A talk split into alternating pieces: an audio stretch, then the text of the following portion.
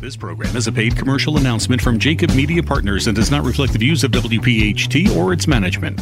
Every day, many of our nation's most vulnerable workers put on their armor to go to work. These essential workers are keeping our lights on, restocking our shelves with food, and battling COVID 19 on the front lines. Now more than ever, they deserve our protection and thanks. That's why during the pandemic, Pond Lehocky is working around the clock to help protect these workers and fight for their rights. Call Pond Lehocky's COVID 19 hotline to help you and your loved ones with your legal needs during the pandemic at 267 606 4343. Now on Talk Radio 1210, WPHT, WPHT HD, WOGL HD3 Philadelphia.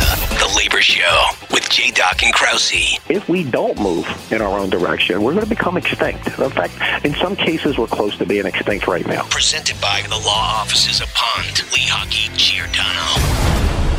Talk, listen, and speak to the region's most influential leaders. This is The Labor Show with J. Doc and Krause. Early edition of the Labor Show here on Talk Radio 1210 WPHT. We welcome everyone into the live broadcast as we uh, join you tonight from 4 p to 6 p.m. right here on Talk Radio 1210 WPHT, along with my partner, J Doc. I'm Joe Krause, and J Doc, great two hours uh, of information. We're going to cover a lot of ground uh, over the next two hours, uh, and a lot of conversation and a lot of very important topics uh, that are very, very specific to the union community. Absolutely, Joe. We do have a great show planned. Uh, first hour. Uh, of course, we got Joe Inham, president, GCC, IBT uh, 16N. That's the printers union in Philadelphia.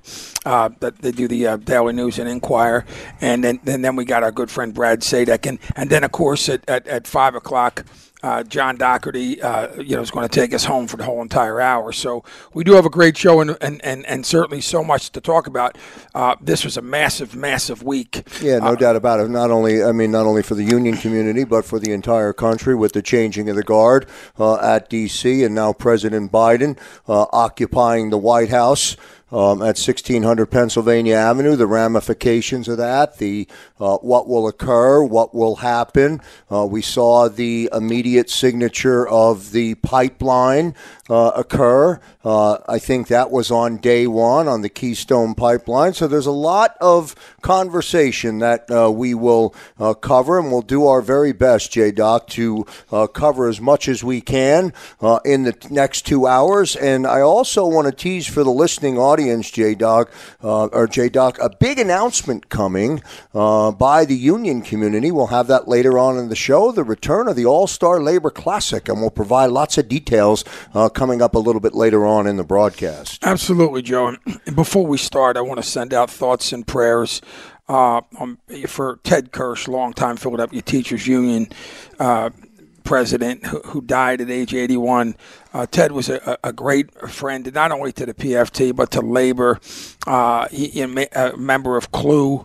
Uh, at the same time, he's been on our radio show countless times. Last time he was on was, uh, you know, when we were at Sinesta. So, on behalf of the entire labor community, um, thoughts and prayers to you know to the family of Ted Kirsch and. Uh, going to miss Ted. What a great man and a great man of labor. Yeah, no, I certainly remember our, you know, one of our very last or one of our f- last labor leader roundtables, which were live and in person uh, at the Sinesta, um, and we were, and Ted was able to be there and be part of, uh, be part of that.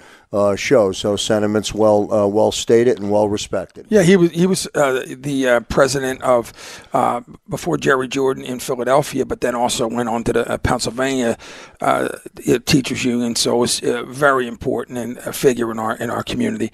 Also, I'd be remiss if I didn't. Um, obviously, we weren't on air for, for Martin Luther King Day, but want to give a mention on Monday. Martin Luther King, not only a great civil rights leader, but also as much a labor leader and an advocate for labor as anybody in our history. His words uh, that were said so long ago are, are, are as relevant today as they were back then on, me on, topics like right to work and also. And let me add into that, J Doc. We had Pat Eiding with uh, the President's Hour um, the weekend leading into uh, that Monday. And, you know, it was a day that you reflect uh, about that entire history and also, uh, also a big day for the labor community. The labor community spends an, a tremendous amount of time uh, on that Monday doing community service, doing community events, uh, doing what they do on a daily basis and a monthly basis and a yearly basis. Oh, no, no doubt about it. It's a, it's, it's, it's a, it's a big deal. So, um, but you know, one of the things we're to, you know, I'm, I'm ecstatic to have. Uh, we're talking about, you know, the, the, the news media and and um, obviously our newspapers, and I'm ecstatic to to bring on to the show not only a great friend, uh, but but a, an outstanding labor leader, Joe Inamer, who's the president of, of GCC, uh, International Brotherhood of Teamsters, Local 16N, Graphic Communication Conference. Uh, Joe, how are you, sir? Pretty good, Joe. Pretty good thank you for inviting me on your great show. Well, we appreciate it, Joe. We, we, we went down the list, and you were the only guy left. So we, we, were, we were really thankful that you could do it. let, me, let me just hold on, Joe. Wait a second. Joe's one of the not only one of the great labor leaders, but also one of the funniest guys in the business. So I beat him to it. So how do you like that, Joe? Yeah, you beat me to it. Yeah. so, um, if you would, real quick, tell our listeners who you represent, who your members are, and what they do. Yes, uh, the Graphic Communications Conference, first of all, is uh, part of the Teamsters. Uh, we merged in with them back in 2006 because of uh, declining uh, labor uh, unions in printing, because printing's been taking a hit for the last 15, 20 years. Um, I've been president of Local 16 uh, in my 21st year. I just got reelected. I've been president of District Council 9 for the past 10 years. And um, we represent printing industry in general, uh, from newspapers, car, corrugated boxes, especially of, um, of uh, labels, your credit cards with the uh, all the secret data in there, uh, Secret Service uh, documentations, even including the money in your wallet, the dollar bills, the tens, the fives, the hundreds. We do that every day. So you can get me some fifth. You can get me some fifties if I ask. Yeah, sure, and I'll get you a nice pink uh, uh, orange jumpsuit to go with it. uh, you know, I'll forego that. Give that to Krause. Um, so, so, so, Joe. Um, obviously, you mentioned you know you guys have been taking a hit, and obviously it's been difficult in the face of all your efforts and your members. Uh, talk about what's been going on with, with you know with the members and and and, and the layoffs, and, and because it's been a pretty difficult time.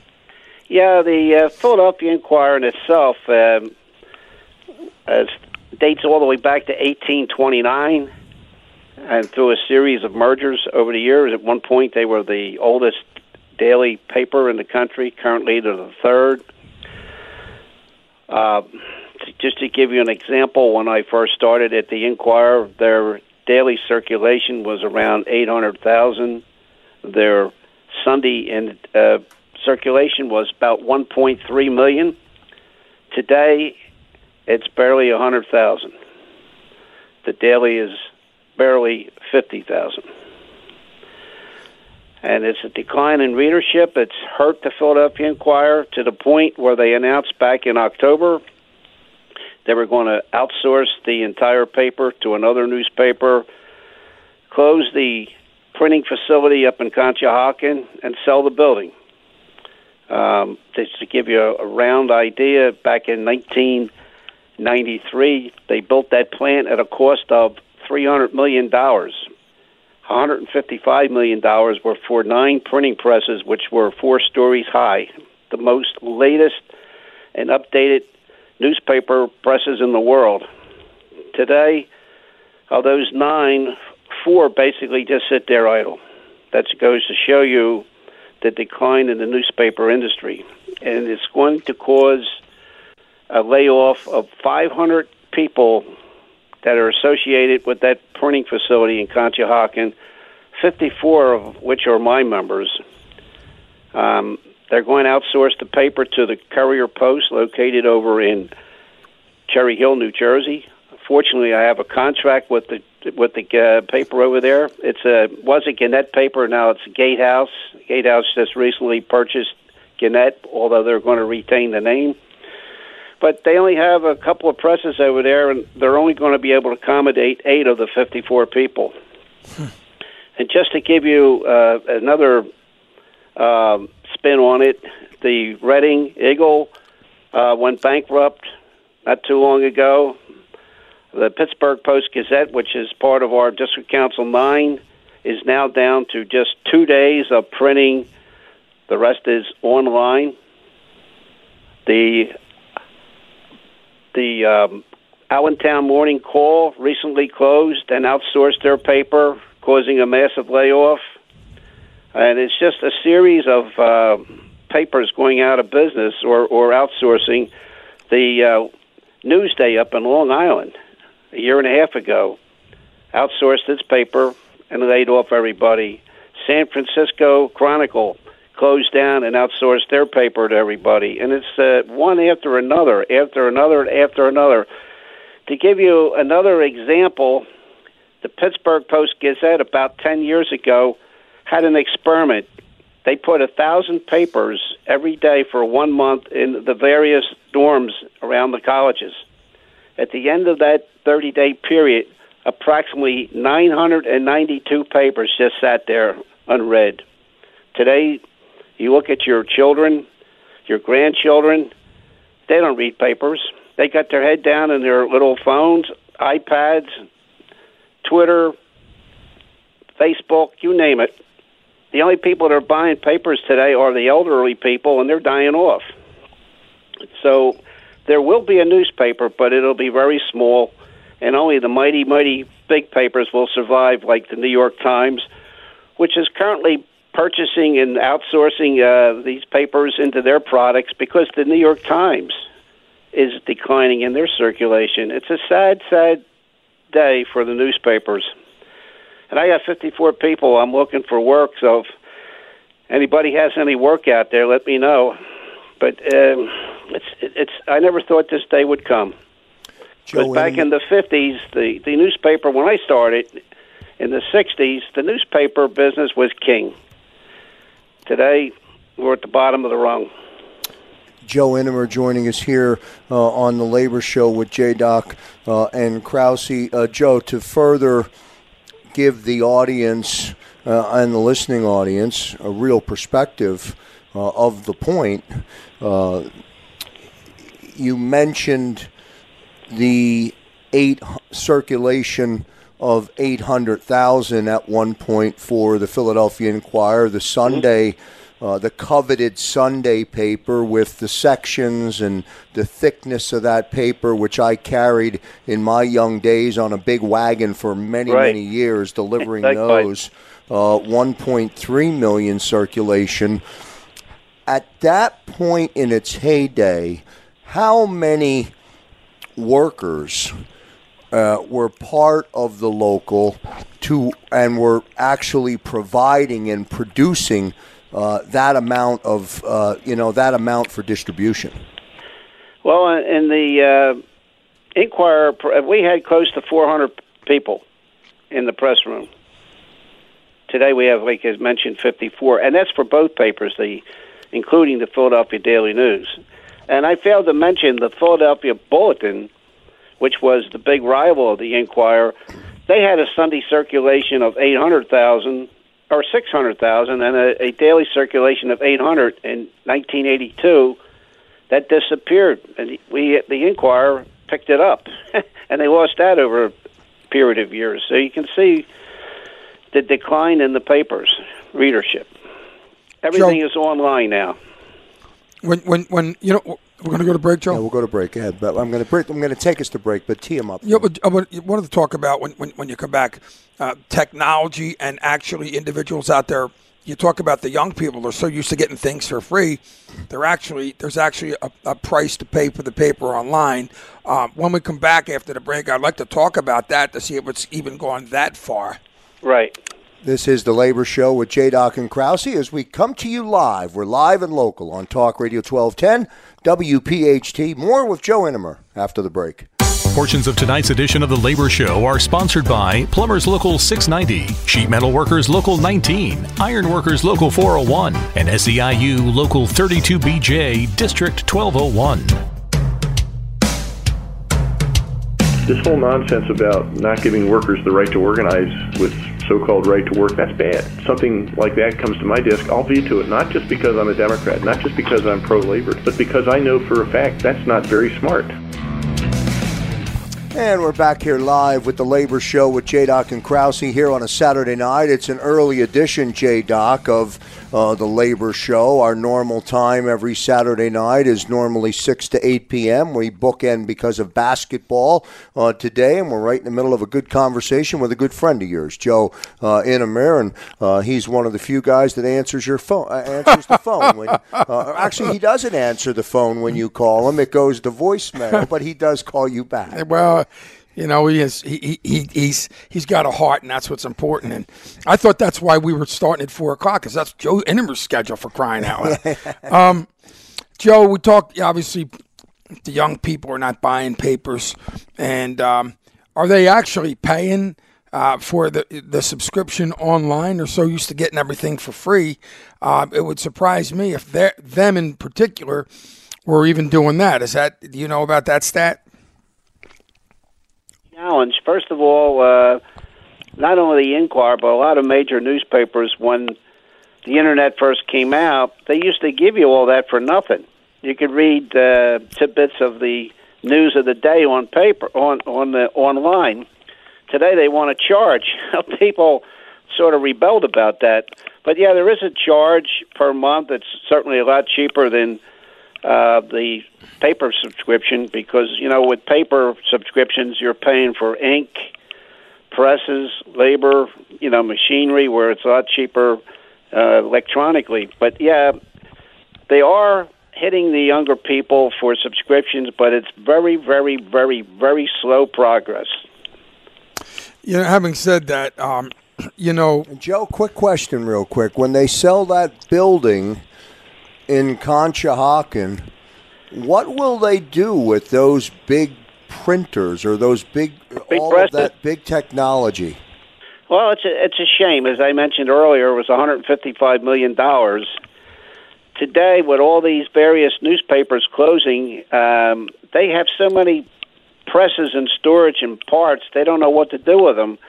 The sad part is the new owner, uh, who whoever it is. I understand that there's an agreement of sale, and they're going to announce that very shortly. They are going to just uh, scrap them. That's all. They'll scrap them. A few newspapers have come to the Inquirer looking for a few spare parts, but other than that, they're just going to hit the fate of the welder's torch. what is your relationship with the ownership of uh, the Daily News and Inquirer? Pretty good, Joe. And I have to say, over the years, because um, we're honest, we worked hard with them, we sacrificed with them, we gave when we had to give, and numerous times, believe it or not, Joe, we saved the building because those presses went up on fire a few times, and it took all hands to put that fire out before the fire engines got on site. That's the dedication our people have. And if you look at the years of service, 35, 40, nothing, and 36, 30. When you had a job at the Inquirer, you had a job for life. And it's You know, coming Joe- to an end. Having said that, it's a non-profit status they got there Yes. now with, with the news. Is there any? You talk about non-profit status.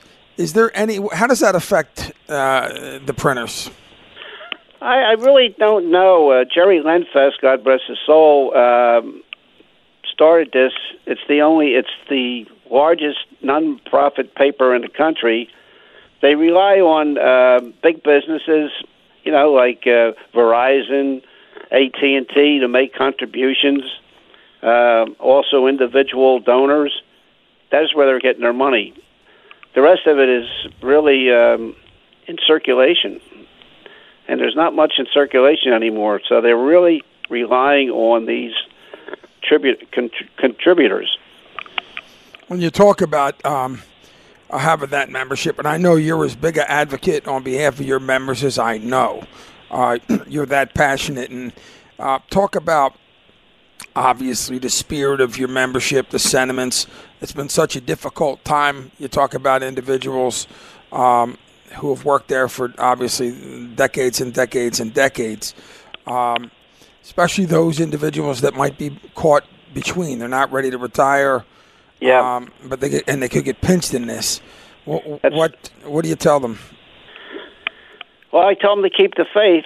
Um, it's easier said than done, but these men are professionals, and to this moment, they are going to work every day printing that paper in a first class manner because they're good union people, and it's just reflects on what unionism is. We built this country, most of it through union support and union help, and they're, that's the pride they put in this paper. But it's difficult for some that can retire because, thank goodness, we have good pensions. But for those fellows that are in the 50s, it's going to be a struggle. I have a relative in the plant myself. It's in that same category, and it's tough. Um, and unemployment right now uh, is, as you can see, the unemployment line is going out the the door into around the corner, just signing up. So it's a tough, tough situation. I'm trying to negotiate, along with the other ten unions, a severance package that can hold them over for quite a while. And we are working with the company on this. And to be fair, they are trying to work out something um, in appreciation for all the years of service that these unions put in making this paper the great paper that it is. Joe, at one point, the union will not exist, at least in the at least in its current form, right? It's it's getting harder. It's harder and harder, and thank goodness uh, now we have a change of the guard down in Washington. But unfortunately, the former president left his mark. If you look at the Supreme Court, um, they're not friendly towards unions, and the current batch is now a lifetime. They're going to be there for a lot of years. But I'm confident that Joe Biden and his group will try their best to turn things around. It's going to be a slow process, but I still believe in unions, and I believe people will rally around the unions. You can see a small increase in unionism because if you look, God, how can anybody work in some of these non-union sweatshops and not even think about a union? We're going Joe, to make a comeback. And and and Joe, did the um, you, you talk about the previous administration? Did they? Uh, did they have a, uh, a, you know a role in this situation? It was such a difficult situation with media.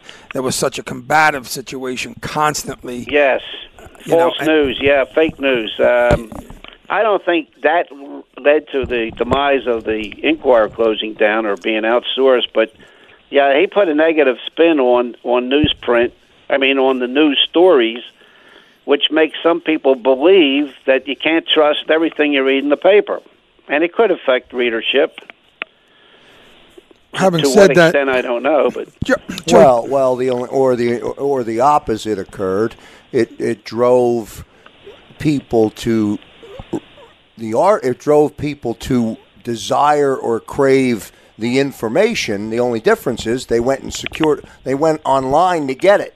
Yeah. Uh, I mean that's possible, Joe. If you, th- I mean, I know you've been, you know, working incredibly hard at this situation. Um, and you know, things just you know, you're a smart guy. Um, any possible solutions, political, government, uh, obviously grants for you know that might help the nonprofit and and and provide a paper. Um, yes. You know, I mean, is there any? Have you thought of any? And it's a stupid question in some cases. No, it's sure. not a stupid question because I think that's the way out. Uh, grants uh, the government could grant some type of grants, or again, some of the well-to-do people that have money they can afford to make these grants. You know, yes. it's amazing, Joe. You talk about um, about the newspaper in, in, in, in value, and I sit here and and uh, you know you, you, you talk about the advertisements, the coupons, and stuff like that. This this is you know we're having an off cuff conversation on there, but first thing that comes to my mind is you know, you know, coupons and stuff like that, value that you might not be able to get online, that might be certain something that you can get in the newspaper. Anything of value that that people would be attracted to and, and, and could have in their hands. I mean, obviously, you're doing everything that you possibly can. Um, but you know, brainstorming. I, imagine you've done more brainstorming than anybody in the world on this issue because you could see it coming. Yeah, uh, well, I not just me, but those that really analyze the business, I saw it coming. I thought the Inquirer, but I thought it was good for another three years, but um, I was wrong on that count. But I saw it coming. And there'll always be a newspaper, but it won't be to the extent that you and I knew growing up.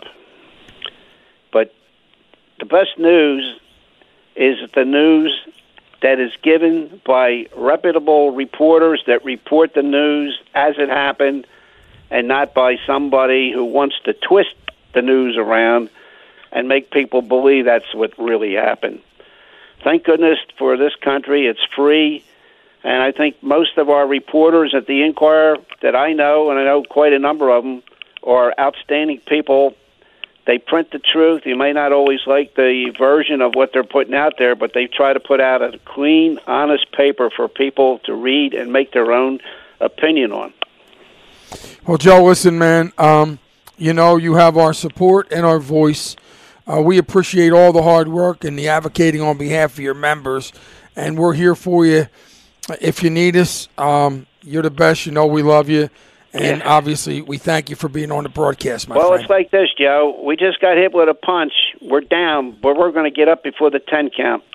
Absolutely. I love it. Great stuff. Joe Inamer joining us here, uh, starting the labor show with J. Doc and Krause as we're live on Talk Radio 1210 WPHT. We'll get to a commercial break. We'll talk with you on the other side. Thank you, Joe.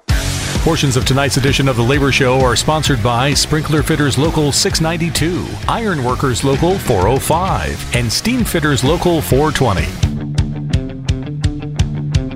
We're going to try to work with Republicans in a bipartisan way to find solutions to what really is not working. Back here on the Labor Show with J. Doc and Krause. Again, special thanks, J. Doc, to Joe Inamer uh, for joining us. Kind of a tough conversation to have uh, with the man who's been doing it for a long, long time. I keep looking at the numbers uh, that I jotted down listening to Joe in our conversation. Listen, reality is reality. I get it. Um, and I'm a, and, and I'm still one of the old heads that still reads the newspaper. Sure. Um, 800,000 daily circulation, 1.3 million, the big old Sunday paper. Sure. I remember rolling into, uh, you know, rolling in in the morning paper where it was the, not only the Bulletin and the Inquirer and the Daily News, the Philadelphia Journal was remember, in, yeah. uh, was in the mix, the, uh, the, the New York Daily News, all these different papers at one point enjoyed what was a spirited heyday and, and, and, and a way for the public to get information. Today, that reality is is not is not real anymore. No, I know, and it's hard to believe. It really is. That we would, you know, and Joe said they're always going to be a paper. And by the way, he's not throwing in the towel by any oh, means. no, no, no, no, no. I, I mean, he's, you know, he's a, a fighter and he's uh, somebody who cares about the newspaper business and his members. But it's it's just hard to believe that uh, any city would not, uh, the size of Philadelphia, wouldn't have a hard copy newspaper. Well, by the way, we've had award winning writers. I mean, the Daily News and the Inquirer, you mentioned all the other papers from years ago. Uh, across the board, very fortunate in this city. I can't imagine Philadelphia, one of the biggest cities in the country, not having a a a, a, uh, a fruitful newspaper uh, that our people can actually hold and touch. I get it you know, we want to, you know, you, you get to turn your computer on. You, you can go to Philly.com and, and, and learn and, and, you know, get your news in an instant or whatever. But the bottom line is there's nothing like holding the newspaper, getting a cup of coffee. Uh, you know, I mean, at, at, at you know, I want to at work. You know, reading the newspaper at, at break time, at, at it's coffee not time. the way it is anymore, man. It's well, crazy. it's crazy. I wish that it were. You know, but uh, by the way, I like my idea about the. Uh, I like my idea about the coupons and and the value. Well, I like what you said. Joe's a fighter. Um, he'll figure out how Absolutely. to continue to support uh, his members, lead his members, uh, and I was glad to hear Joe say I was uh, glad to hear him say um, that ownership was working with him um, to find a way to work on a on a uh, on a meaningful severance uh, for a lot of the the um, a lot of the members that provided some unbelievable unconditional support to doing the job. To this day, doing the job at the highest level, Yeah. which, which is what union workers do. No question about it. And and you know, you heard what he said. The last thing he said was, "We might be down, but we're clearly not out." Hey, a couple of minutes before the break, and then Brad Sadek's going to join us on the other side uh, of the break. On the way in, J Doc, I talked about uh, the return of the All Star Labor Classic, and that date is now scheduled. Now, you've you know that uh, I think it's the greatest fundraising event in the city of Philadelphia, and it Love it. has been for 33 years now. Sure. Uh, Sunday, April 18th at Germantown Academy in Fort Washington, which is in Montgomery County. Uh, details on the starting time to follow, and of course, uh, depending on the pandemic, we'll um, uh, we'll see how everything plays out. Um, the, the event was canceled last year. Now, what is the All Star Labor Classic? The very best high school athletes, girls and boys from the city versus the very best high school athletes, girls and boys from the suburbs, come together, play an all star basketball game, and 100% of the proceeds are donated to MS, the National um, MS Society, right here in the Delaware Valley. And think about that. Not 94% or 95%. They give a, hun- a check for $150,000 uh, away as a donation. Really a spectacular mean, day. and- I mean, it's unbelievable. And in a cumulative sense, it's been millions and millions. oh, my God, it's well over $3 million. I mean, it's unbelievable, and it's one of those uh, events where everybody wins. You, uh, the, the obviously the contributions to MS is a big deal. It's so important. Number one.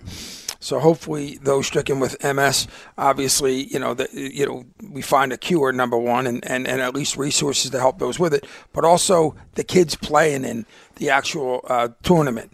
Uh, the, you know, they get scouts, college scouts, opportunities for college scholarships, but they also get to know what they're a part of also. And and we've talked about it before.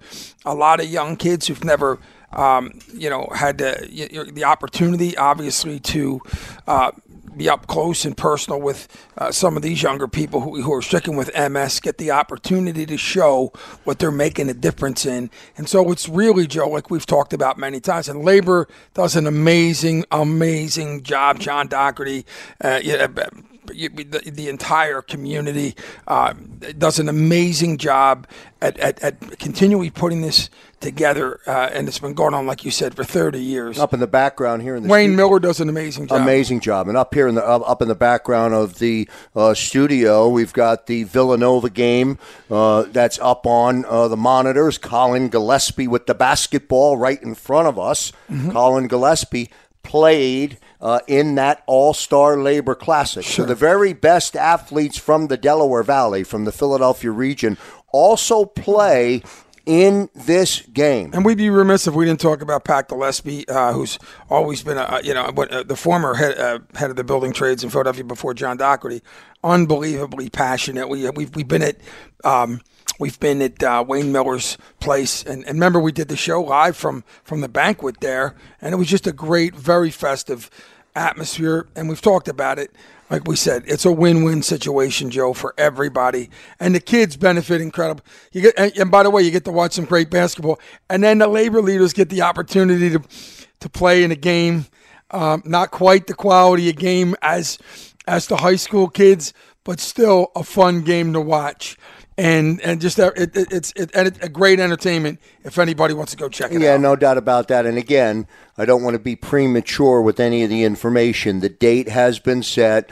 Um, we'll see how everything plays out here in the opening uh, first few months uh, of uh, 2021. Um, but the uh, sun coming up the horizon on the other side, and we hope there a game will be played the All Star Labor Classic, it's, it's, and I'm super excited absolutely. that it is back. We'll get to a commercial break here, J Doc, um, and then uh, finish up on the other side of our number one uh, with Brad Sadek. He'll be along, uh, and we'll talk with Brad, and then transitioning uh, out of Brad Sadek into our number two, one hour with John Dougherty. All of that in front of us back in a moment. Portions of tonight's edition of The Labor Show are brought to you by IBEW Local 98, DC 33 Local 1637, District 1199C, and News Guild 10. Labor Show with J. Doc and Krause as we roll along here live on Talk Radio 1210 WPHT, hour number one uh, of the two hour show, J. Doc. It's an early edition of the Labor Show with J. Doc and Krause. We're here till 6 o'clock, leading uh, into uh, basketball on Talk Radio 1210 WPHT. Absolutely, Joe. And, and we've got a great uh, closing state uh, segment for the first hour, and it's uh, happy to have on the program Brad Sadek, founder and managing partner at Sadek and Cooper.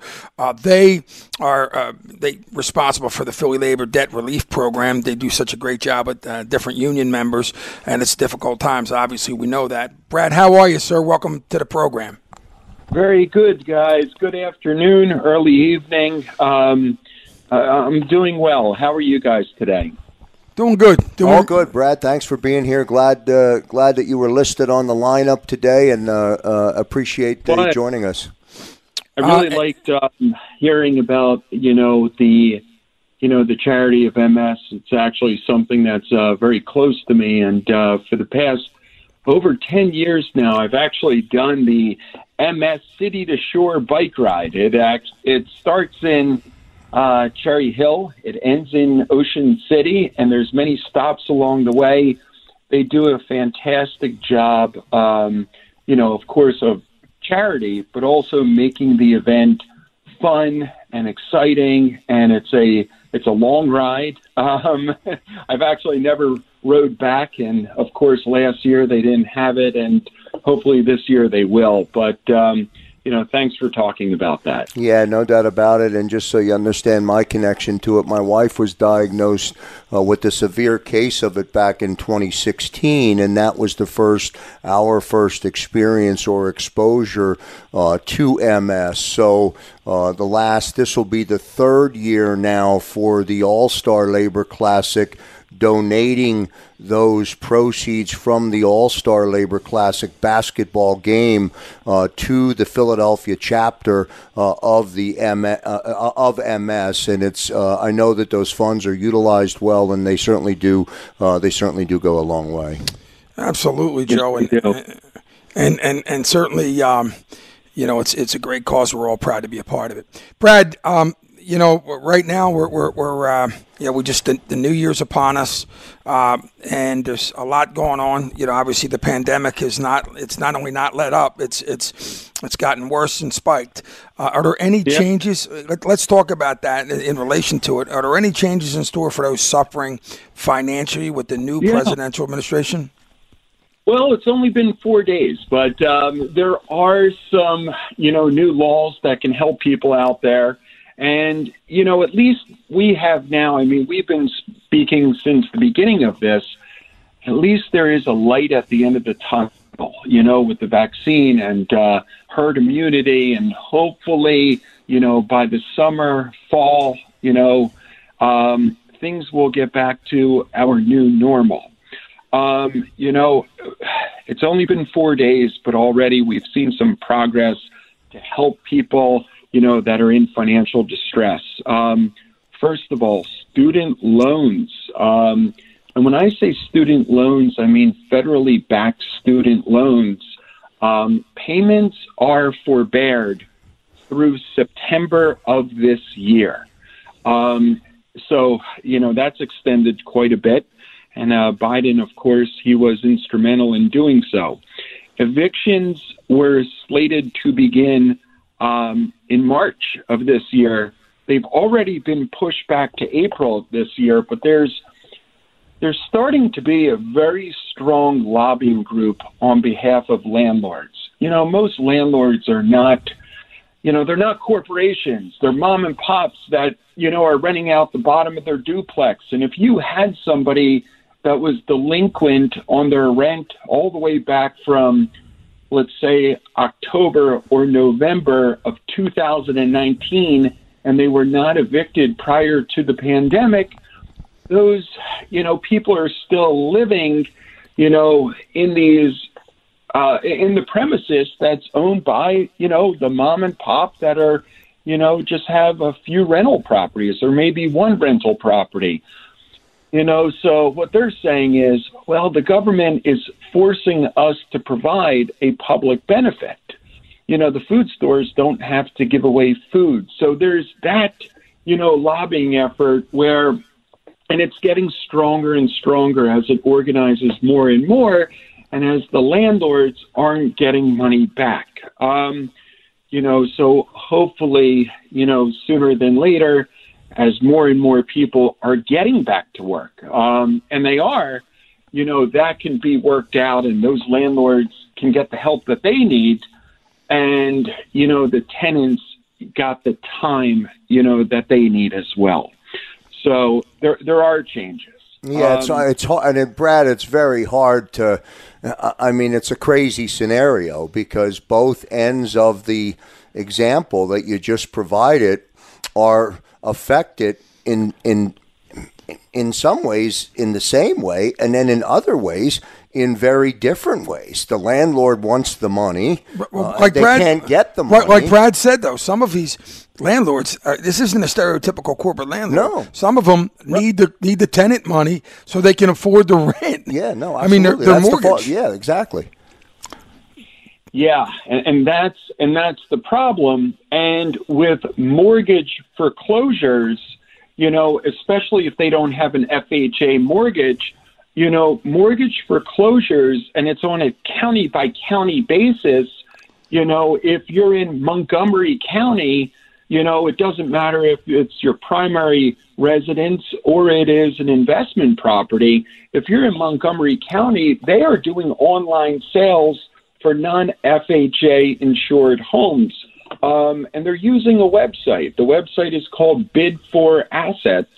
And this is going to become the norm. I mean, sheriff sales were always, you, you know, they announce the name of the property and people hold up a stick and they, they bid on, you know, in the old fashioned sense, they bid on properties. Well, you know, that's not going to be the case anymore. Um, it is all going to be virtual. And, you know, Philadelphia is planning to do that starting in April. And Bucks County and Delaware County are following suit as well, and so is New Jersey. So, you know, hopefully these landlords don't end up losing their property. Right. You know, we've already assisted a lot of, you know, homeowners and investment property owners as well keep their homes. Um, and at the same time, we've helped, you know, we've also helped people that are tenants in properties, you know, repay the rent that they are behind, you know, giving them a program by, you know, getting them the most important commodity that we have time, time to repay so they don't have to move. So when school starts up again, you know, and it's not online, you know, they, their their kids are going to the same school as their friends, and people can stay put, which they've been very accustomed to doing. Brad, real quick, um, thirty seconds. Thirty seconds, real quick. Okay. What options? What options are available to those uh, people who are in 30 financial? seconds. You, you know, you wanted to mention that, so I wanted to throw it there real quick. It, it, it, no problem. It depends on the situation, but we do foreclosure defense. We do bankruptcy, Chapter 7 and Chapter 13, and we also do credit defense. Um, you know, although foreclosures and evictions have slowed, uh, we had talked about the other week, credit card lawsuits are through the roof right now. Um, it's one of the only collection efforts that has momentum, and we're helping a lot of people defend you know, the collection actions and working out deals if it lacks a meritorious def- if they lack a meritorious defense to the action itself. Brad Sadek, founder and managing partner, Sadek and Cooper, uh, helping us provide the fastest eight minutes in radio. J. Doc Brad, thank you, sir. We'll get to a commercial break here in hour number one. John Dougherty on the other side.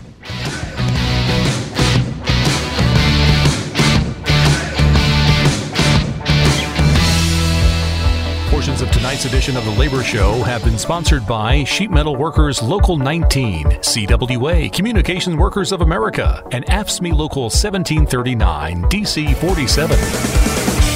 This program is a paid commercial announcement and does not reflect the views of WPHT or its management. Every day, many of our nation's most vulnerable workers put on their armor to go to work. These essential workers are keeping our lights on, restocking our shelves with food, and battling COVID 19 on the front lines. Now more than ever, they deserve our protection and thanks. That's why during the pandemic, Pond Lehocky is working around the clock to help protect these workers and fight for their rights. Call Pond Lehocky's COVID 19 hotline to help you and your loved ones with your legal needs during the pandemic at 267 606 4343. Now on Talk Radio 1210, WPHT, WPHT, HD, WOGL, HD3, Philadelphia. The Labor Show with J. Doc and Krause. If we don't move in our own direction, we're going to become extinct. In fact, in some cases, we're close to being extinct right now. Presented by the law offices of Pond, Lehocky, Giordano. Talk, listen, and speak to the region's most influential leaders. This is The Labor Show with J. Doc and Krause. Hour number two of the big show as an early edition here on a Saturday night on Talk Radio 1210 uh, WPHT as we roll along, J Doc, into uh, hour number two the one and only John Dougherty will be with us for uh, the full hour. We're going to cover a lot of ground uh, with John. There's a lot obviously happening with the change of uh, the administration uh, this past week, and there's a lot of ramifications from that, and there's a lot of updated information uh, that John will be able to help us uh, talk about and understand. That's very, very relevant to the union community. Oh my God, absolutely! So much to talk about with John. Always able to have John Dougherty on the on the show. The one and only Mi- brother. Hold on, I missed the food, of course, when John was our host. Uh, you know, not only do I miss being on my toes for the whole entire show, praying to God I could join the conversation in, in an adequate fashion, but I miss the food, man. So, hey, John, how you doing, my friend? Good guys, how's everything? Happy New Year. Yep, same to you, John. Thanks for being here, man. Appreciate you joining us for uh, the uh, full hour uh, tonight, and a lot to cover, uh, John. Lot, uh, a lot happening. Uh, there always is um, under uh, your leadership. There's uh, a lot that you're doing that we don't even know about in terms of trying to make progress in support uh, of workers. Where do you want to begin? What's the best place uh, to begin? The with the new administration, what will that mean? What will that look like? What do you hope uh, will occur here over the first hundred days of the Biden administration? Well, number one, having just bouncing back from having COVID myself, in fact, my whole family, I'll tell you, I was rocked for a better part of three weeks. You know, it was a, I had the COVID pneumonia, and so did Celie. It was a terrible three weeks. You know, thank God I felt worse than she did. Uh, so, you know, just having, you know, some genuine leadership at the top addressing the COVID issue, you know, and anyone who has experienced it will tell you. I've had conversation with three or four people. I still have the fatigue factor, and we're well, I'm, I'm in the eighth week. So I, it's a serious disease, and it needs to be addressed. And it has, you know, I don't know if it'll ever go away, but it it can be put under control. And uh, I think it starts with the mask and you know the separation and the hands staying clean. And you know, no one has been a louder advocate of the simple results than me. You know, every chance I get, every you know, every single text and email I sent out for weeks, I sent myself out with a mask on. You know, when it was election time, I had the mask that said vote. When it when it was uh, Prior to that, I had the mask on and said, keep the mask on. I mean, and then you come down with it, it's pretty bad. So, you know, I know, you know, President Biden has, and his whole organization uh, has decided that this definitely will be addressed. You know, it's, it, it affects the economy, it affects everything. You know, I mean, take a look at Philadelphia, take a look at the hospitality industry. We were staggering, you know, from the beginning of it, but you know, with the continuation and the spread and the increase and you know, it's it's become a major economic issue too. So, you know, I'm glad to see that will be part of uh, you know his early agenda, and he campaigned on that. And you know, some might say it was the deciding factor in the election. You know, I mean, at, at no time, you know, uh, you know, Biden, you know, versus Trump, and, and he and basically Biden made it a, a hot issue, and Trump ignored it. And John, let me ask you.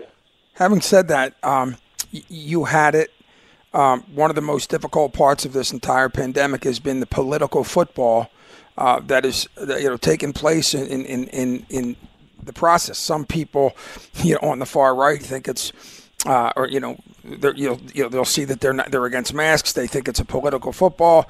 Uh, but when you had it, okay, you speak from the horse's mouth. And this may sound crazy, but what were your symptoms like? How, how did it feel? Did it feel like anything else? So many people were sitting there going, "Oh, it's just a bad cold. It's just a bad flu." Does it remind you of anything you've had in your lifetime? No, it was a combination. Of, it, was, it felt like your lungs were crushed. You know, it, it felt like uh, you know I, I've never had pneumonia, and any, and I've had a ton of things in my life. I had scarlet fever when I was a kid. I was scalded when I was a kid. I actually lost the top layer of skin on my leg. I mean, I, I I've been through. I've never, for a short period of time that it affected me, felt that way.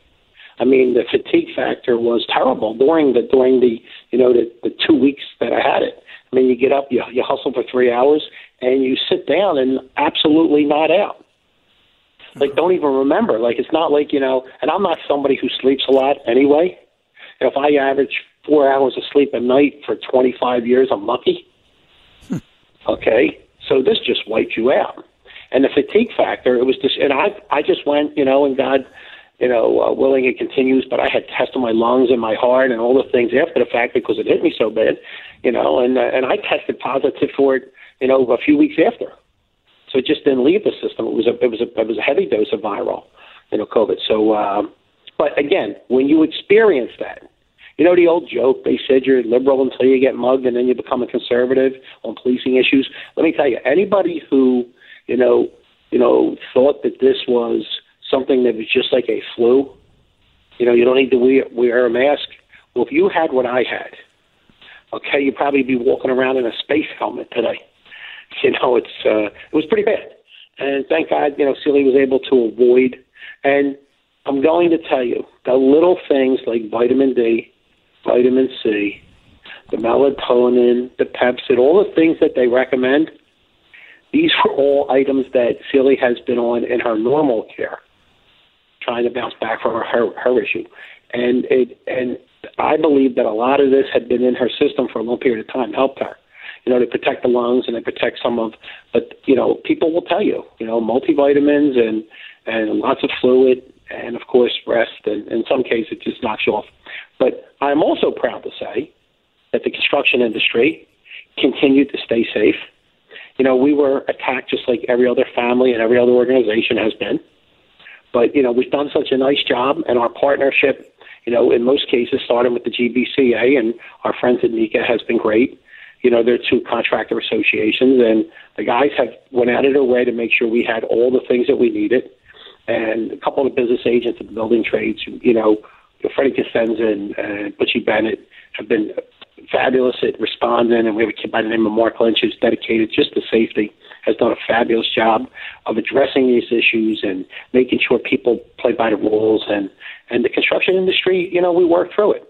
You know, I've had multiple conversations about the construction industry and COVID with Governor Wolf. I've had many conversations with Mayor Kenny about it. And, you know, the promises and commitments we made to them, we lived up to. You know, in some cases, I, I, I've explained on the show, you know, the details. We even went to, you know, electronic devices that would, you know, let us know when we got within six to eight feet of people, things like that on our hard hats. I mean, it, it's serious. I'm glad we took all the steps, haven't experienced that now. Now we're going to go to a step farther. You know, in the last week or two, I had, you know, the steam fitters, the roofers, the asbestos workers, the sheet metal workers on Delaware Avenue. They've all volunteered not only their union halls, but their resources to make sure that these places, you know, distribute vaccines. You know, we have people that set up not only the convention center in whole voting process, but we also set up the vaccine, you know, uh, process that they have down there now. So we have our hands in every which way. And uh, my goal is to make sure that whatever I can do to make sure we have enough vaccine in the region, as well as get it out in a timely fashion. And I want to make sure, obviously, I want to I want to make sure that the first responders and and our seniors get it first. You know, but I like the you know the people in the construction industry. In, in most cases, people don't understand. You know, we we are essential workers because we work in a lot of these facilities. Like I said, we worked in, you know, we set the Liacouras Center up when, when we made it a temporary hospital months ago. Seems like years ago. You know, we set up the convention center. We we work by to make sure that the generators and the lights and all the power is on. All these hospitals and pharmaceuticals, we're the people that are working inside there. We do 99% of the construction and maintenance inside the pharmaceutical facilities in this region. We have a lot of them, and it's growing. The Navy Yard, keep your eye on the Navy Yard. It's a growing pharmaceutical mecca. You know, the Philadelphia Navy Yard. You know, you have some people down there. You have a, a gentleman by the name of Catuso who's, you know, specializes in that, and he's doing a tremendous amount of development down there. You know, so a lot of good, a lot of good things happening in the region. You know, out of a bad situation. And again, I am telling you, you do not want it, and it's still out there. And if you haven't had it and you don't have your vaccination yet, please wear a mask. Please keep a distance. Please don't be foolish. Don't you know, gatherings outside. There's still a lot of years left. You know, I, I it drives me crazy. You know, everybody knows I love my dad. I, I took my dad everywhere with me. You know, and uh, you know, my dad is, you know, he's benefited the union movement. I got to tell you, both you guys know my dad. I mean, he, he, he's a, Joe. He, you know, he's got he wears everybody's clothing. He just don't wear local 98's clothing. On any given day, you could find him with a 420 T-shirt on, you know, or a local 30 jacket. It does. That's just what he does, you know. Yeah. And you know, I worried. I, you know, I, I hate at his age. This basic year's been a pass. You know, he was accustomed to, you know, wandering down either with me or by himself down to a Phillies game. You know, he's accustomed to walking down and watch the little kids play. You know, he's, I mean, I hate to see, you know, this year's been taken away from a lot of people. Sure, sure. Okay, but let's make it. Let's make it. Okay, worth the year lost by making sure that people stay safe, get the vaccines, and go back to living a normal life in a short period of time. John Dougherty joining us here on the Labor Show with J. Doc and Krause. We'll take our first commercial break. A lot of ground to cover with John Dougherty. Back in a moment. Portions of tonight's edition of the Labor Show are sponsored by Plumbers Local 690, Sheet Metal Workers Local 19, Iron Workers Local 401, and SEIU Local 32BJ District 1201. This whole nonsense about not giving workers the right to organize with so-called right to work, that's bad. Something like that comes to my desk, I'll veto it, not just because I'm a Democrat, not just because I'm pro-labor, but because I know for a fact that's not very smart. And back here live on the Labor Show with J. Doc and Krause on a Saturday night, an early edition here on Talk Radio 1210 WPHT, visiting with John Dougherty. And before uh, we get out of here at the top of the hour, at the top of the hour, J. Doc, I'll uh, I'll pose a question to John Dougherty about his good friend Andy Reid and see what he thinks about the NFL Yeah, playoffs. Our Super Bowl representatives will be decided, but leave that for the very uh, end of the show. All right, we'll do we'll talk football. You got uh, it. at least ninety seconds. So I get to talk about the labor stuff, and you get to talk about That- that's okay with me. I get it. I get it. So, so John, um, with the, with the Biden administration now firmly implanted, um, I know you're in communication with Senator Bob Casey and Congressman Brendan Boyle about reestablishing union dues as tax deductible within the federal tax code. Tell us more about that. Well, we've been in contact with everyone since it was taken out. We actually had a meeting up on North Broad Street with the Labor's Union in which Senator Casey joined us early one morning and made a strong commitment to it.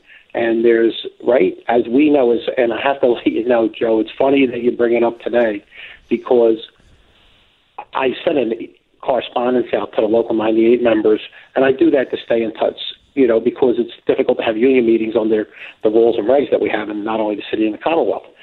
So I try to, you know, send many out, and I've I've said that, you know, I've been on it since it was taken off on behalf of not only Philadelphia, okay, and the Philadelphia building trades, but all the workers. It affects the police and firefighters. It affects everybody. First responders. It affects everyone.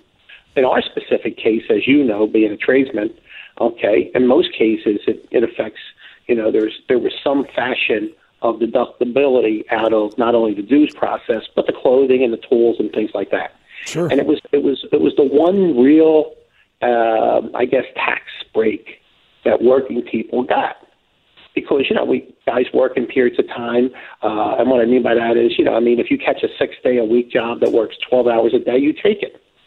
Our industry, we always take a little job to work ourselves out of it. There's never a job at the end of the day. There are very few jobs in, a, in the construction industry that you know go beyond you know uh, a, a set period of time. It might be if you're lucky you catch the job at a casino. In the meantime, you might have caught three small restaurants in the you know, and you work yourself out of the job. Absolutely. So, so it's always been it's always been for me that you know whatever break I can give our you know our families, you know I do. So I really have never got off this. And Senator Casey actually responded to myself and one or two lobbyists, Mike Oscar, who's a friend of most of you guys, and myself are on this today. I mean, he's in communication with Yellen, okay, who's now in the Biden's most recent appointment, uh, who kind of controls the economic world there, about the next tax policy. And we need this in there. And I will not stop until it's over. Today we set up a couple new websites. I've been in communication with our good friends, you know, the, the National Building Trade, Sean McGarvey, who's, you know, homegrown Philadelphia talent. I've been in contact with Richie Trumka. You know, and everybody has the PRO and the GROW Act and everything's their high priority. And, and, you know, they're organizing tools, things that give us the ability to organize workers better. But that is something that we'll be able to get guaranteed. This is something we have to work at. And I want to make sure, and the early, early signs that I get from the administration are they support our issues.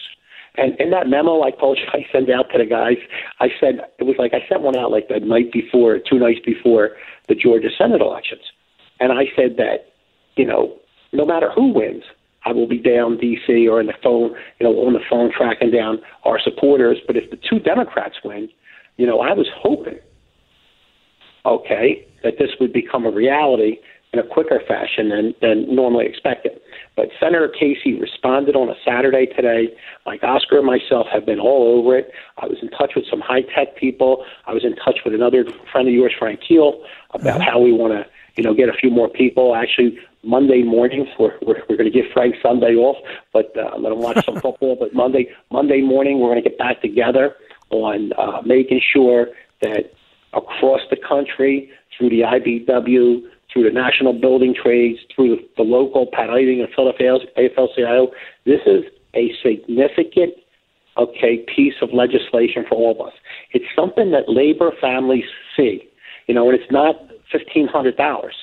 This could be six, eight, ten, twelve, fifteen thousand dollars for some families, and a lump sum tax deduction. You know, so it's something that we're going to get done. You know, you've never heard me be this confident. It's not arrogance. I'm just, you know, I'm passionate about it. It's something that everybody sees. Our first responders, our essential construction workers, and it's something. Book it. I will be back, and I, you know, I don't have the capabilities of doing it myself, so it's going to be a team effort. You know, I'm just going to make sure that I keep keep it from the top of the Philadelphia building phase as the number one issue, and doesn't get sidetracked for somebody else's number one issue. And I want to make sure, and we've had a strong ally in Senator Casey. He has adopted this from day number one. And again, if I, you know, I'm not at liberty to share, you know, the the actual uh, pieces of information we were exchanging today, but I believe that this is he is really on top of this. And then of course we got our good friend Brendan Boyle, who has you know become a uh, media darling, you know, mm-hmm. during these you know terrible times uh, because he's articulate and he understands. You know, every time he's on TV, it's easy to see that you know that labor side of him coming out. The fact that you know he's super proud that his dad came here from Ireland and basically had a laborer's job his whole life, Now he has two boys in elected office who represent working people every day of their lives. So, you know, I, I can't see how we lose with Senator Casey being our champion and, you know, Brendan Boyle, you know, right behind him. And that's a big issue, and it's a real big issue. And then you, you guys asked me earlier about the Biden administration, and I touched base on COVID.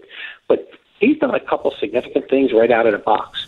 You know, he appointed, okay, the Department of Labor head is now uh, a gentleman by the name of Marty Walsh, who was the mayor of Boston. But people don't know that the job I have in Philadelphia, he had in Boston as the head of the building trades and the construction industry. Yep. But he also was the business manager of a labor's union. And he's extremely close with, you know, like the labor's union in town, with Sam Staten and Ryan Boyer, and they all know, you know, Mayor Walsh. And he's also really good ally of Mayor Kenney. You know, so uh, he is now going to be there, and he'll understand, you know, that working people. He'll understand the issue. And then I also believe that the number two person who falls in his department, but is an indi- you know in his own right, is uh, someone closely associated with steel workers who'll be handling OSHA. So you have another you know worker from the construction industry who will understand the need for safety. You know, and then the last cycle or two, I mean, you know, the, the Trump administration did away with a lot of the safety nets, and some of the people he had in place at the NLRB. And the one guy who refused to step down, you know, when the new president came in, Right. you know, Biden did Biden did uh, something that you just don't see in politics. He fired his ass. Yeah, Peter So, Rob. so he's gone. Yep, he's gone. Rob's gone. And, uh, you know, let the courts handle it somewhere along the line. But basically, the message he said was, hey, listen, you're not going to run that place like a sweatshop anymore. You know, and if you if you heard what the president said, and and I've known him for quite a few years, and I always tell people I sat next to him at John Street's inauguration at the convention center because at the time Sealy had just come out of another brain procedure, and they were in conversation about, and he was the, you know, the number one senator in the region and the senator from Delaware, but also, you know, everybody kind of thought he was the senator from Pennsylvania too. You know, he was just a good guy, and he sat with Sealy for a better part of an hour, just talking about her issues and some expectations, because most people forget that he had some serious brain surgery himself. You know, and he's brought that type of look is the the you know the people who want to critique will talk about age and things like that, but you know there does come a little bit of wisdom. I know I'm smarter today at 60 than I was at 40. And it's not because I'm book smarter. It's just that from experiences, and you don't overreact, and you let people, you know, voice themselves. And mm. and watching him, one of the things he did early was when he was walking through the White House, and he said that if he finds anybody in the White House who is talking down to anyone else, okay, or basically talking quote unquote out of school, he would fire them.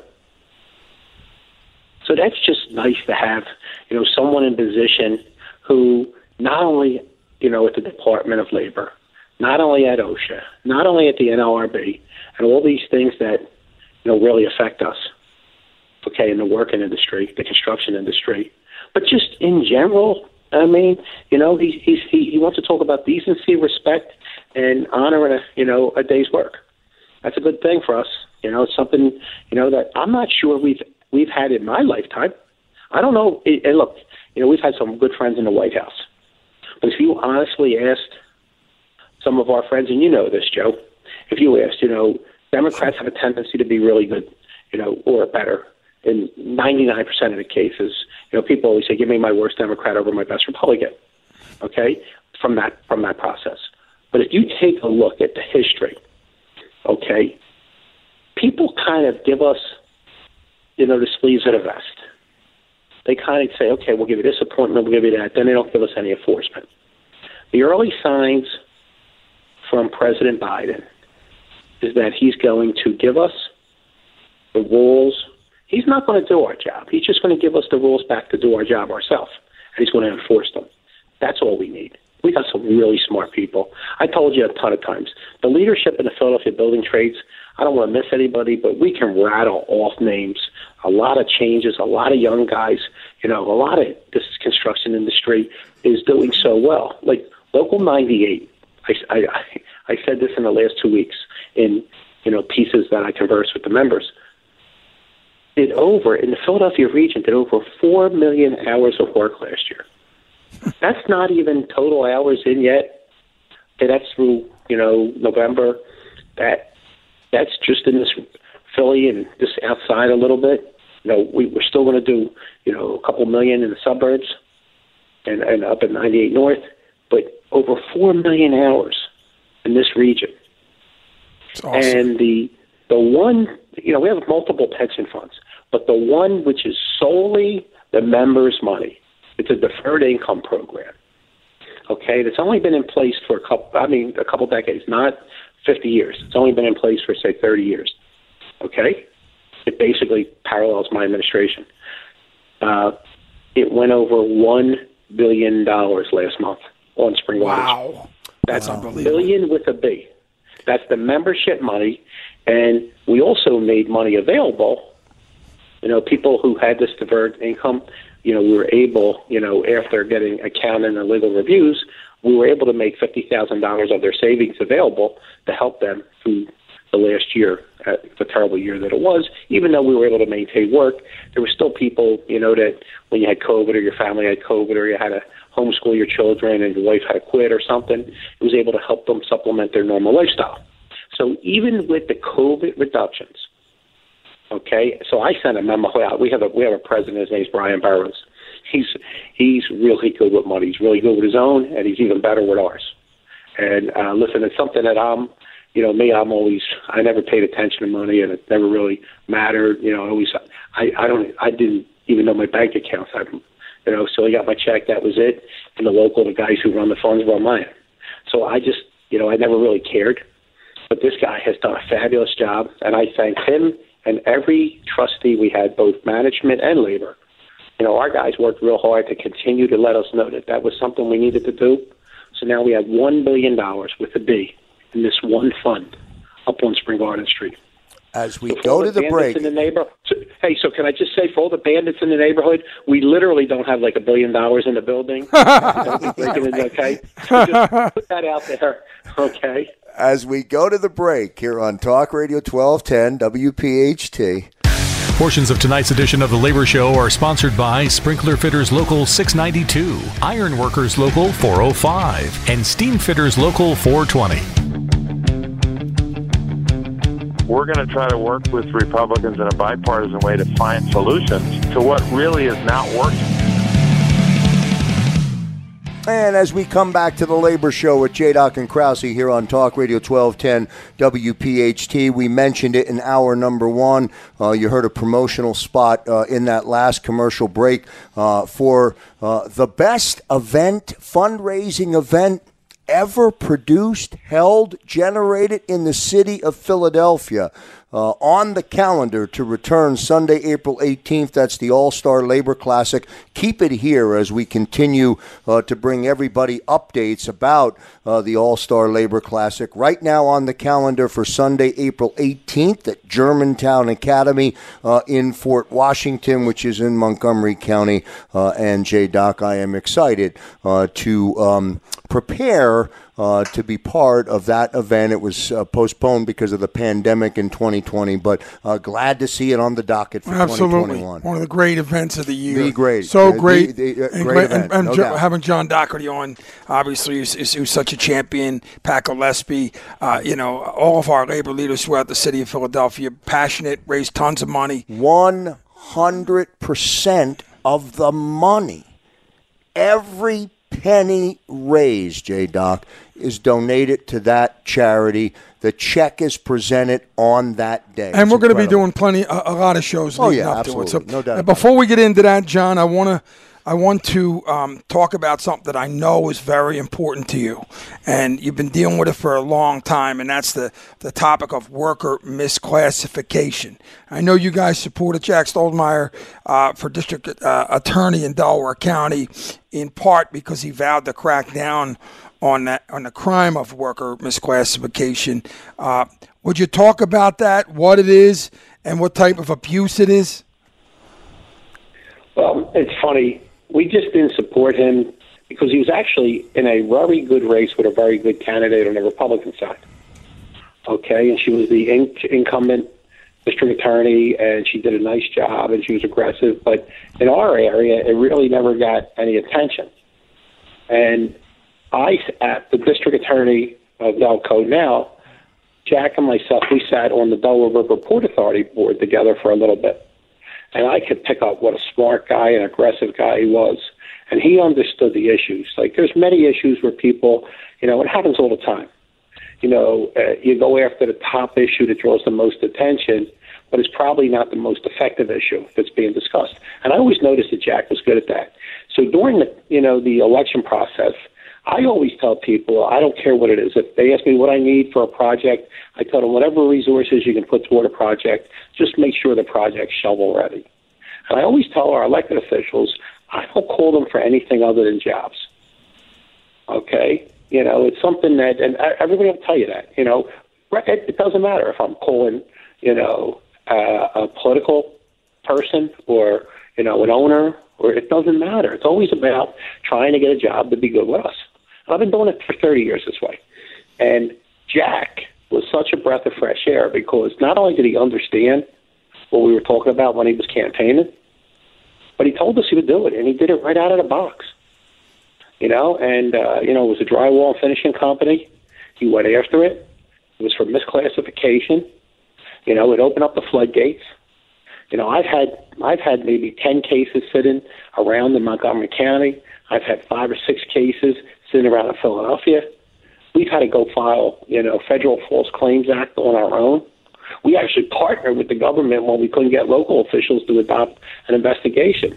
And I have to tell you, you know, don't think that uh, when you go after this, a lot of these people are people that have associations with, you know, not only gangs and, and organized crime, but are just bad people. It's just not the it's just not the guy who wanders into town you know, with a handful of cash and says this is the way we're going to build, you know, these four hundred thousand dollar houses across the street from the Masonic Temple. Okay, it, these these or uh, uh, the other church up, you know, on 18th Street, them houses. You know, I mean, there's an awful lot of underground economy going on right there. Right now, back and they're selling these houses for a million five, two, two million. I mean, they're ridiculous. This is running rampant everywhere. I mean, we've had that. Pro- we've had it. Uh, we've we've had so many non-union contractors in the city of Philadelphia running around, uh, make you know, having their workers calling them subcontractors so they don't have to pay them benefits. I mean, it's it's now you got to be in at eight, seven o'clock in the morning. You get the same work break. You got all these things that that employees are supposed, you know, are are you know classified to have and yet mm-hmm. they're calling them subcontractors so they can save on giving them benefits. It's absolutely Joe, Joe, ridiculous. Me, Joe, let me tell you, there's a couple jobs. Okay, I handed over somewhere, in fact, with a gentleman by the name of Brian Grady, who was the lawyer representing the building trades at this time on the specific issue. We handed over to every aspect of government, okay, from the federal government to the local government somewhere between eight and 12 boxes talking about buying green cards, talking about we had video of people leaving the job when OSHA landed on the job. We had, we had buckets. We put out a film about one specific job of buckets of urine. Saw it. We put, you know, bottles being filled with urine being put behind drywall. Okay? And they never responded. And people said to me, and even friends, people I knew and said, "Hey, look, it costs way too much money for a little return." And I said, "You're missing the point, because everybody's looking for the headline. Everybody's looking for what do we get out of this." And a fine, because over the years no one's ever paid attention to it, a fine for a bad action might only be thirty thousand dollars or something like that, or disqualification. And everybody says, "Well, you know, why disqualify somebody? Because it's only going to get overturned in one of the, you know, the appeals courts." And we're saying we'll change the laws and go after everybody and create a, a problem, and also sue them for the taxes or mandate their taxes. You know, we, I mean, from the simplest thing you know, down at the Piazza, they didn't pull permits on the crane. Okay, L and I inspectors, when uh, uh, uh, confronted with it, call out sick for the next couple of days. The city of Philadelphia has to put their own department under review now. Okay, what's that tell you? Something's wrong there. Not pulling permits and licenses are costing you fees. Probably, if you look at that real thoroughly, the guy who's probably running it probably isn't getting the same area wage and standard. That's costing you money. And, and John, let me just say something real quick. Let's talk about the actual workers that are actually be taken, being taken advantage of. I mean, you mentioned something. By the way, I saw that movie that you created, and it was as, as, as shocking as they come. And let me just say this: if the people without, you know, you stand out there, you talk about, um, uh, you know, peeing in a bottle. Now let's let's just not go through past that like it's just you know uh, one of the facts of um, one of the abuses. That's because they didn't have Johnny on the spots. They didn't have anywhere else to go, and they weren't allowed to sure, go anywhere else. They weren't allowed. To, listen, there was a group. It's a video. Okay, it's been posted. It's around. It never got any legal action from the person we posted. What's that tell you? They never wanted to go to court about that. Okay, it's the Post Brothers. We know who we're talking about. It's a it's a video. They the people who worked on the site were not allowed to leave the site. Most of them didn't speak English. So if you're not allowed to leave the floor, and you have to relieve yourself either in a five, a tape bucket, or a empty water bottle. Okay, the odds are if, if you can't do that, the odds are you're not playing by any of the other rules because that's just flat out wrong. That's just disgusting. That's not union or non-union. That's non-human. That's exactly. That's just, mm-hmm. Okay, that's like a foreign country a hundred years ago. Exactly. Okay? And that occurs. That occurs. So that a boy to the district attorney in Delaware County. I have delivered one memo after another since then. We're going to be delivering boxes. I am actually hiring a attorney.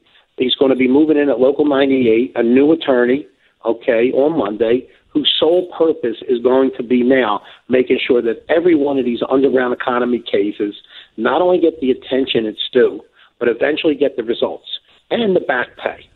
There's a couple we have. There's a case against Farfield Construction. You know, I'll make sure you guys get copies of it you know, people are going to get back pay. But we had to file federal false claim type legal action to get it. When when we should just have it should just be part of, you know, almost as simple as giving people a parking ticket. Only the, the seriousness of the crime should be addressed, you know, at that level.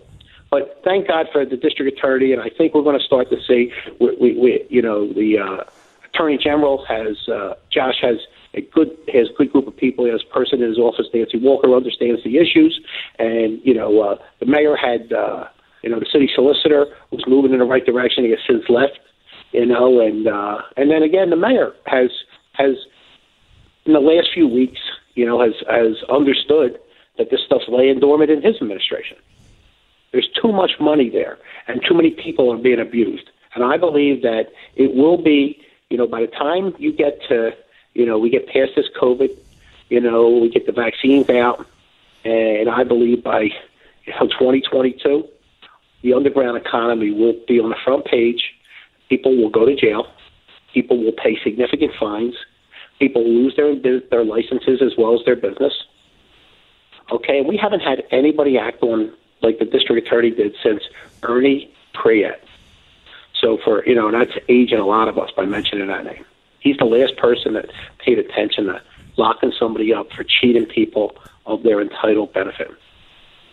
John Dougherty joining us here on the Labor Show with J. Doc and Krause. Our final commercial break, and then back with John on the other side. Back in a moment.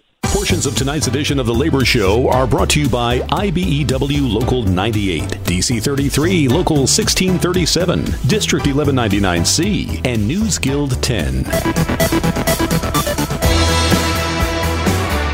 Back here live on the Labor Show with J. Doc and Krause here on Talk Radio 1210 WPHT. Our final uh, segment uh, with John Dougherty. Um, it's going to go quick, and I want to make sure I ask him about the Eagles' new head coach, Jay Doc. So s- save me a few minutes. I will will. brother? Hey, so John, little shout out to, to Tanner Rouse, a good friend of the programs. He just hit me up with a text, and he's he's listening to the broadcast. And uh, glad you guys like what we're doing out here in Delaware County, standing up for for workers. So uh, great stuff, huh, my friend? Hey, I have to tell you, we have a I have a, a lawyer over at Local 98.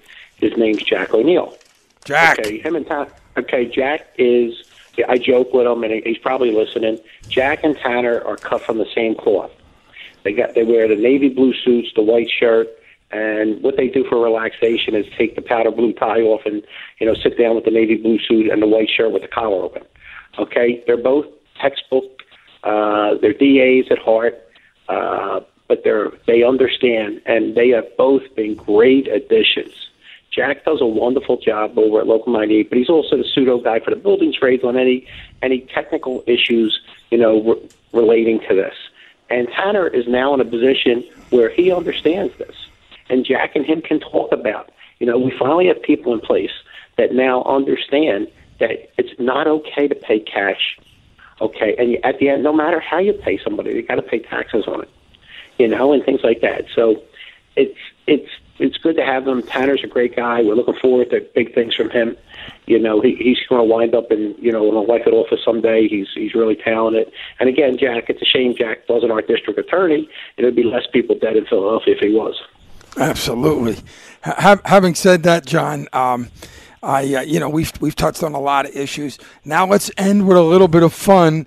Uh, I'm, I, from what want I to talk about your good friend Andy Reid uh, going to another Super Bowl, or you want to give me a comment, uh, John, on Nick Sirianni? Your choice, brother. Or if you can Hey, get them both in, I'll take them both. Hey, I, I want to thank you again too, Joe. Before we, we get off, you know, you called me later this or earlier this week. You know, just general conversation, you and I. It'll never go noted, but he, just so you know, Joe, Krause calls me. Just just got done dropping off another 130 coats to some people because it was going to be another 20 degrees, and and he had he had more coats and more people requiring them. He never stops that guy, and you'd never see it. It's just not around Christmas time. It's just not when the cameras are running. Joe Krause does a lot of good things for a lot of people, and it's a pleasure to be with him and all these other people that sponsor this stuff. They're all good people, from Jimmy Stevenson to Eddie Mooney. They're all good people, but. uh don't forget, you know, the head coach of the uh, Buffalo Bills. I'm pretty sure he played football when he, he's from North Penn. You know, Yeah. so, so you got a North Penn guy, even though I'm a preppy. You got a North Penn guy from a good football program. You got Andy Reid, who had ties to the prep. That's where his boys went uh, when he was around town. Uh, you know, I, th- I think it's going to be a good game. How about- this? I, I'm, I'm going to say that Andy doesn't go back to the Super Bowl. I'm picking the Bills. You know, how's that? I'm, I would love to see I'm- the Bills. I would love to see the Bills win one, man.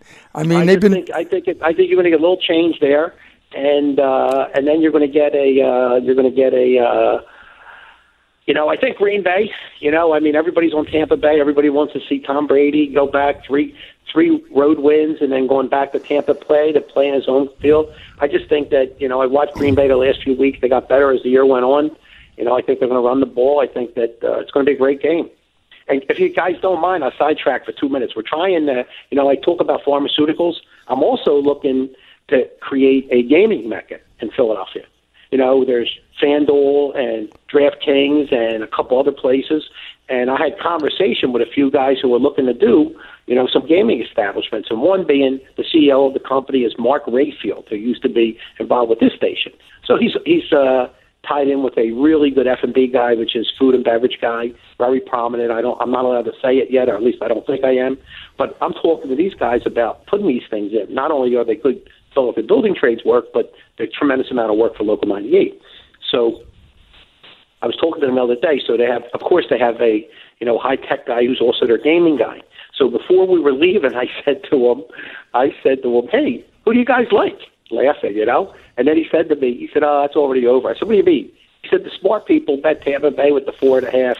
Nobody cares anymore. You ain't going to see that number. Like, I mean, it's just like business. It's like business, you know. Like me and you, we're going to sweat this out. We're going to wait. You know, who the guys that do it for money. You know, I I usually, you know, uh, wait to see. uh who, who I know in the game, and that's who I cheer for. You know, I know that's the way we always grow up. So, you know, I'm looking, I'm looking for Green Bay against the smart people who already like Tampa Bay.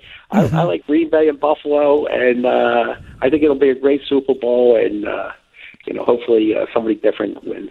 So great stuff. Go ahead, Jed. Oh, I was going to say any any uh, any ideas uh, or insight on the new coach uh, for the Eagles? No, it's funny. Uh, it caught me completely off guard. And I know you, Joe Krause, you live in the same world I do. We're always talking to somebody, you know, in the media or something like that. And this caught everybody off guard. You know, everybody thought that it, you know it's a shame that he's going to be labeled with this. They just thought that you know it was a Howie Roseman, you know, Jeff Lurie move where they can tell him what to do. You know, and a lot of people when he came here mentioned that they thought he was going to bring, you know, uh, the kid who's the rising star from the Canadian Football League, who was also part of the Frank Reich, uh, Giuliani, uh, the this this guy's uh, the new coach's team, but he wound up replacing him down in the Colt land, so he's not coming up here. So I don't have any clue. I don't know who the defensive coordinators are going to be. I don't know who the offensive coordinators be. Uh, a friend of ours, Joe, told me today they thought it was the offensive coordinator might be the uh, Gase, the former head coach of the Jets. I don't know. I'm, I'm caught off guard. You know, I'll be I'll be paying attention like everybody else. I don't have any inside baseball or inside football. It's I, I just don't know. And uh, all I know is we've got a high draft pick. Let's make sure we get the right guy. If the kid from Alabama's around, we got to take him. I've never seen a receiver like him in my life. He's amazing. You know, and they, they some say he's going to be available. That would be a, that would be good. And you know, it looks like uh, we're going to have a you know try to rehabilitate Carson Wentz, and uh, and then it'll be di- it'll be different to see how this guy handles the team when you probably already have people who like Wentz and like Hurts. So we'll be split up. I'll say this as we say goodbye to John Dougherty. J. Doc, when Andy Reid came to the Philadelphia Eagles, he was 40 years old, and that was back in 1999. Nick Sirianni, wow. perhaps, will have the same path as Andy Reid. We will see. Special thanks to John Dougherty for joining us for the full hour. Doc, great stuff, my friend. Appreciate it. Thank you, Doc. Uh, on behalf of J. Doc, on behalf of John Dougherty, I'm Joe Krause. See you next time, everybody.